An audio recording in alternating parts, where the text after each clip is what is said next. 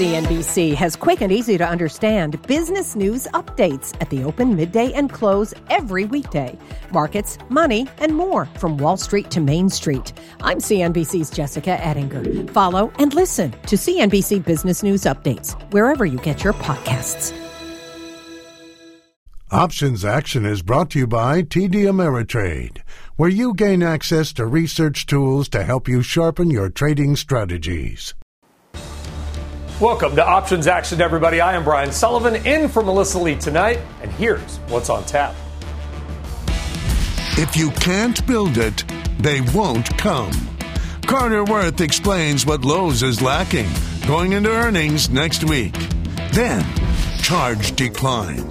Tony Zhang has his eye on Amex and is arranging another form of payment for you. Plus, Professor Khouw is highlighting some unusual institutional only moves. But then he and the rest of the team will show you how to follow suit with a suitable alternative for individual portfolios. It's time to risk less and make more. Options action starts right now. All right, welcome everybody. Well, big box retailers of all stripes out with their quarterly numbers and their guidance next week. Whether rates or a reopening pause, all are facing fresh headwinds. And Carter Worth thinks that one may be destined for a new low, so to speak, I guess, Carter.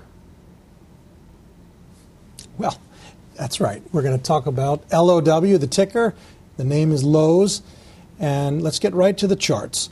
So, the first of two comparative charts. The chart you're looking at is a two panel, and the top is Lowe's itself. And on the bottom is relative performance to the SPY. And what, what jumps out, and you can see it very clearly, is that the stock has gone on to make new highs since basically September, October last year. But look at the relative in the lines I've drawn. It's basically, in terms of performance, relative to the market, relative to other choices, it peaked 10 months ago and it continues to struggle. Now, look at the same uh, chart, if you will, but instead of Lowe's relative to the SPY, this is relative to the home builders uh, ETF XHB. And in this case, you see very clearly as the stock has gone on and make new highs. Uh, look at the relative performance. We are, in fact, toying with 52 week low relative performance. Something's not right. Home Depot also very heavy. Uh, don't like the name. Let's look at the charts for Lowe's itself. First chart, a break in trend. You can see the trend line, you can see the break. Do all breaks net out as lower prices? No, but that's the bet uh, that I think you make. The second chart, where might Lowe's go? There's support at the 180 level. The stock is 190 right now. So put the last two charts together. Final chart. This shows the break in trend, and it shows where support comes into play at 180. We closed at 190. We think you have a clear 10 point down move ahead, likely in response to an earnings report that is light or in some way disappointing. Yeah, look at that chart there. Okay, so Mike, I mean, it really hasn't done a whole lot in about a year's time. How, if at all, are you trading Lowe's right now? Yeah, so, you know, it's interesting. We're talking about the price action on the stock versus the fundamentals of the stock because on the fundamental side, they've done quite a lot, actually. If you take a look at full year EPS for fiscal year 2019, we were looking at a company that was making about $5.76 a share. Full year 2020, last year during the pandemic, they grew that EPS by approximately 60%. And right now, the street's expecting full year EPS to grow this year and next year as well. Right now, it's trading round about 18 times forward earnings, maybe slightly under. So it is trading at a discount to the market. That said, you know, one of the things that Carter pointed to was the fact that it's underperforming the home builders. That's interesting, of course, because part of what propelled these companies to the heights that we saw was the fact that there was a lot more people doing home improvements. And Lowe's, this is actually more true than Home Depot because Home Depot gets roughly 40% of their sales from professionals, contractors, and the like. That number is much smaller for Lowe's. Also, their sales per square foot tend to lag Home Depot. Home Depot appears to be the better operator, although I will say, obviously, from a fundamental point, both of these companies have done exceptionally well in the past. But if we're looking at the technicals and think that we might be looking at some weakness and looking into earnings next week, right now the options market implying a move of about 4.6%. That's a larger move, actually, than it's averaged over the last eight quarters. I think one way that you could either hedge if you're long this stock or take an outright bearish bet if you're so inclined would be to look out to October. I was looking at the 190 165 put spread. Now, the reason I was using a put spread here is because the implied volatility, that is the price of options on Lowe's, is actually relatively high compared to the realized volatility. That put spread, when I was looking at earlier today, was round about $6. Frequent viewers will know, but we might as well remind everybody that oftentimes when we're looking at debit spreads, we're looking for payoffs in the neighborhood of 3 to 1 or better. So on a $25 wide put spread, spending about 6 bucks makes that math work for us. And also notice that we're spending a relatively small amount of the share price. So $6 versus $190 share price, that's essentially the total risk you're taking in the event that Lowe's finishes above that $190 strike price uh, by October expiration. But of course, if it dips below that before then, you could always take your profits early as well. All right, good stuff there. Tony, your take on Mike's trade on Lowe's. Yeah, so if you look at consumer spending in the home improvement category, we've certainly seen a deceleration here over the past couple of months, but it still remains fairly elevated. So I actually expect both Home Depot and Lowe's to actually put up pretty strong numbers here next week. And as Mike said, Lowe's is trading at a pretty reasonable valuation, about 17 times next year's earnings, and they are doing better as an operator. They're doing better in terms of online digital sales, in terms of margin expansion. But the one thing that you cannot get away from, which is what Carter showed you, is the underperformance of this stock relative to the market, relative to the sector, and relative to its peer group here in Home Depot. So, for those reasons, I do like this trade that Mike is taking, which is limiting his risk to just about 3.3% of the stock's value to take a, bull, a, a, bearish bet using a put debit spread. The one thing I will add is because our expectation on this particular trade is a fairly short holding period, uh, you can just think about buying the outright October 190 puts without selling the 165 puts against it. It'll only cost you a little bit more, about a dollar and a half more, to buy those October uh, 190 puts for about seven and a half dollars, and that's still only risking four percent of the underlying stock's value. And if you do get a significant move to the downside quickly, you can take profits fairly quickly on that, and you'll have a higher return on the outright puts versus a debit spread. But that's a minor uh, adjustment that you could make depending on your views of how fast you think Lowe's will drop in, on earnings. All right, Tony and Mike, thank you very much. All right, so let's stay kind of with the consumer retail theme, but from the other side, and that is consumer spending. With the double whammy of a consumer slowdown and business travel potentially slowing down, Tony Zhang is expressing some concern about American Express stock. Tony, what are you seeing? And what might be a trade around Amex? Yeah, exactly. Right now, what I'm concerned about is the valuations around American Express, which was, was justified based on the fast growth we've seen in the first half of the year. But as we start to see consumer sentiment sour, as we start to see travel slow down here, that's some of the concerns that I see. If we look at the chart here for American Express, first half of the year, extremely strong, and the stock price reflects that up 37% year to date. And if you look at the chart, it's a strong, steady uptrend. But today, we just saw a break of that trend line, and I think that's a potential signal for some weakness to come going forward into the second half. Uh, but more importantly, uh, you know, as to a sign as to what's to, to see next here is a relative performance of American Express to its sector, the financials. We have recently seen that give back all of its outperformance and some more that we've seen here since June. And if we look at the business itself, it's currently trading at about 18 times next year's earnings. That's about a 33% premium to its five year average. And even if you apply the highest multiple we've seen since uh, prior to COVID at 16 times, that's still going to imply a stock price of about $150. And that's where I think American Express is headed going into the second half of this year. So the trade structure that I'm going to use is very similar to Mike's uh, one for Lowe's, but I'm going to use an in the money debit spread here. I'm going out to October and I'm buying the 170 155 put spread here, spending about $9 for the October 170s, and then collecting about $2.94 or just under $3 for those October 155s. Net net here, I'm paying about $6 for this debit spread, but this is a debit spread that's about roughly $4 in the money already. So the stock only has to move about 1% lower before this strategy is profitable. I'm doing that because I don't have a catalyst event on the horizon the same way he does for Lowe's. So I'm expecting more of a slower move here to the downside, and an in the money debit spread, in my opinion, is a better way to play that. Hmm, only a 1% move there, so you don't need a lot of action. You're not going to make a four, you're not going to retire on that trade, Mike, but you also don't need a big move as well. Do you like the trade? Would you tweak it in any way? Yeah, so I, I think one of the things, and, and Tony has done this, I think, fairly well in, in a number of instances. You know, we tend to think about trading options that are out of the money oftentimes when we're placing directional bets around catalysts. Of course, when you're trading a money that's at the money, that's going to have the most extrinsic premium. That's how much decay the option can give away between the day that you trade it and the day that it expires. And when you use in the money options or far out of the money options, the extrinsic premium is going to tend to be a little bit less. He's using one of each in this case. The out of the money option in this case is helping to offset some of the decay that you will experience, and in total between now and October, that's just $2, which is a relatively small percentage of the stock price.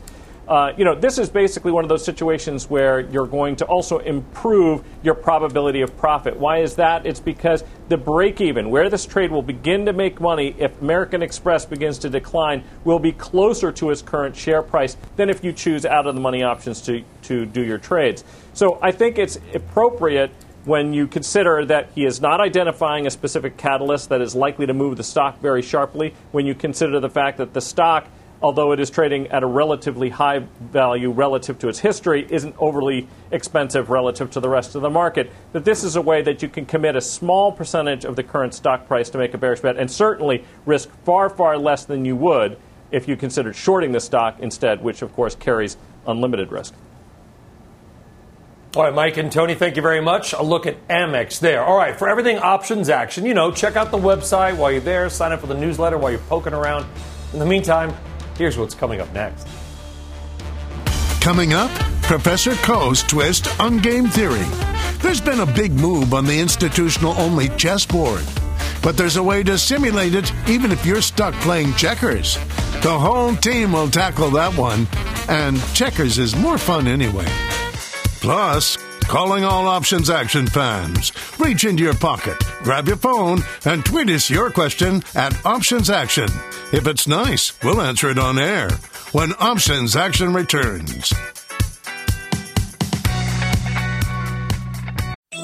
CNBC has quick and easy to understand business news updates at the open, midday, and close every weekday. Markets, money, and more from Wall Street to Main Street. I'm CNBC's Jessica Ettinger. Follow and listen to CNBC Business News Updates wherever you get your podcasts.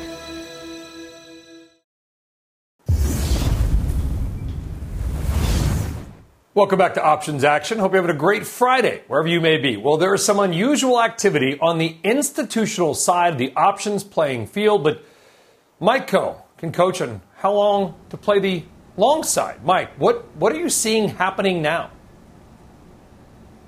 So, uh, and I don't think I'm the only one that was seeing it. And obviously, there's a lot of institutional activity in the product we're going to be talking about. And the product we're going to be talking about is euro dollar futures. And first, I think for viewers who are not familiar, what are euro dollars? We're not talking about the euro currency dollar cross. What we're actually referring to are dollar deposits held in banks overseas. Euro dollar futures are used as a mechanism for market participants, institutional market participants generally, to speculate on what the short term rates on those deposits are likely to be. And over the course of this week and a little bit of last week, we've seen a lot of in- interesting flows going on there right now. And it's important to understand that when the euro dollar futures go up, kind of like a bond price, that's usually a bet that the interest rates are going to fall for the relevant period. What was the activity that we were seeing? So there's going to be two expirations we're talking about here. The March 2022 99.5 call strike on the March 2025 euro dollar futures. A lot to unpack there, but really what's going on is somebody is going out and buying upside in that March 2025 future. But of course, because the options they're using expire in March of next year, they're expecting this move to happen sometime between now and then. And essentially, what we can read into this is that while throughout much of this year, there's been a lot of gnashing of teeth and speculation that the economy could potentially overheat as a result of a large fiscal uh, stimulus package, in addition to easy monetary policy. Betting on these eurodollar futures is actually speculating that rates could be lower for longer. And that could be a potential tail hedge. In any event, it would be a bet that rates would not be rising, and that obviously is expressing some concern. All right, some concern there. Carter, do you have any concerns? Any supporting evidence that you are seeing about this in the charts? Well, what I have actually is the same chart we just looked at, and let's look at it again.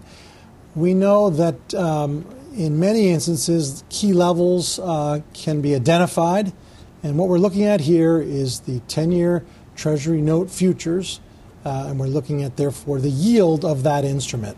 And what we know, and there's sort of no way around this, is that uh, each and every instance where we've come to the top or bottom of the channel, this being the channel since rates declined from 177, we've responded to it.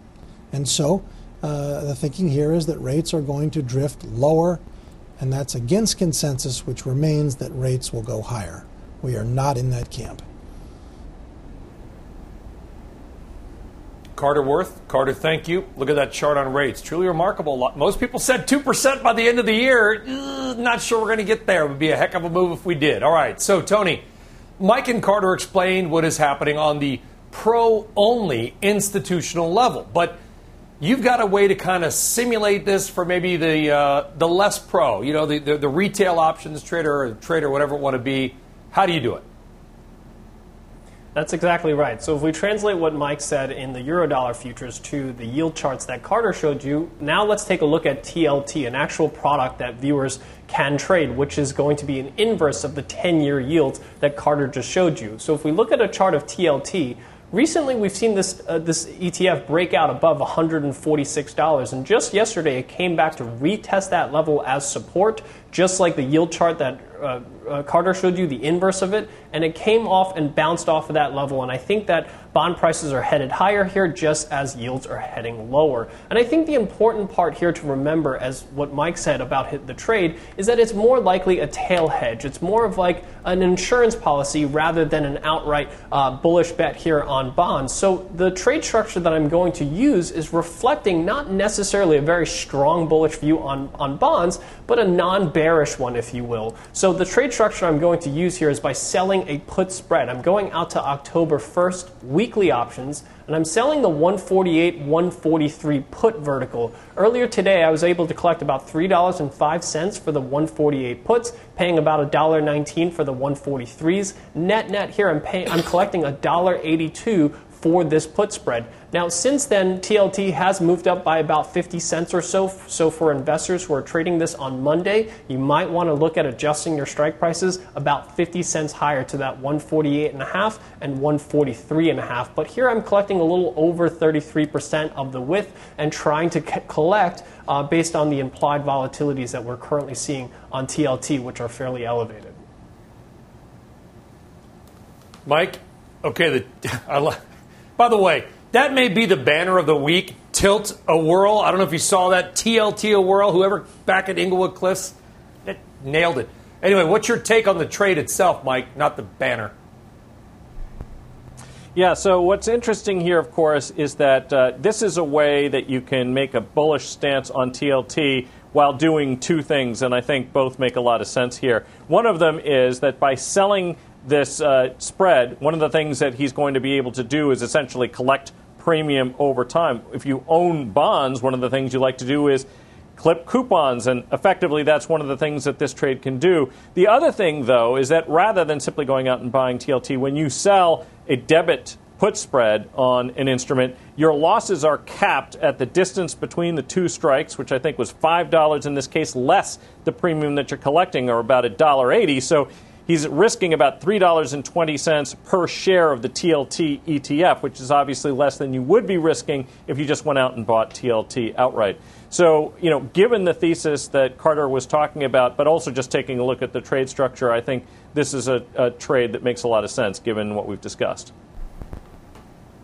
All right, Mike, thank you very much. All right, up next, we are answering some of your tweet questions. And while you wait, though, check out our podcast. Options Action will be back in two minutes.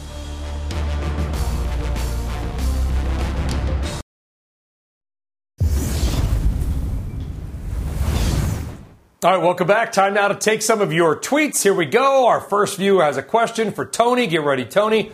Your Mohawk Industries play from July 1st is nicely profitable, but with a week to go, what percentage of the max profit would be a reasonable exit?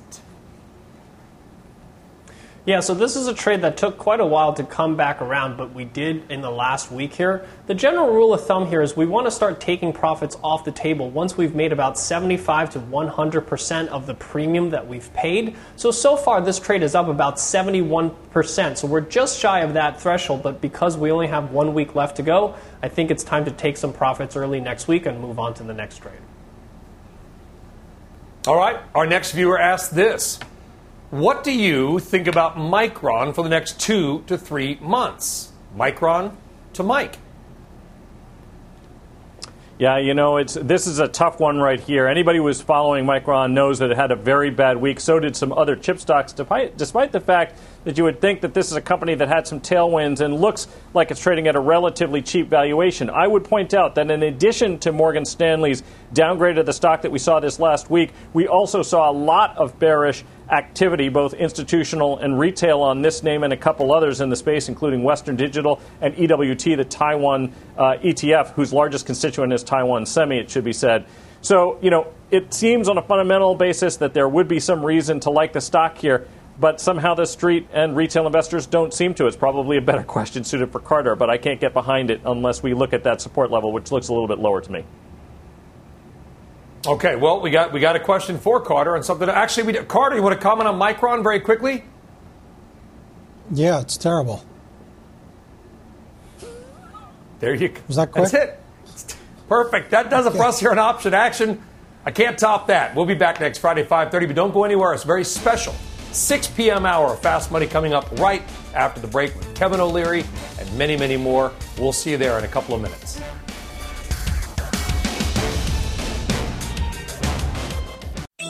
CNBC has quick and easy to understand business news updates at the open, midday, and close every weekday. Markets, money, and more from Wall Street to Main Street. I'm CNBC's Jessica Ettinger. Follow and listen to CNBC Business News Updates wherever you get your podcasts.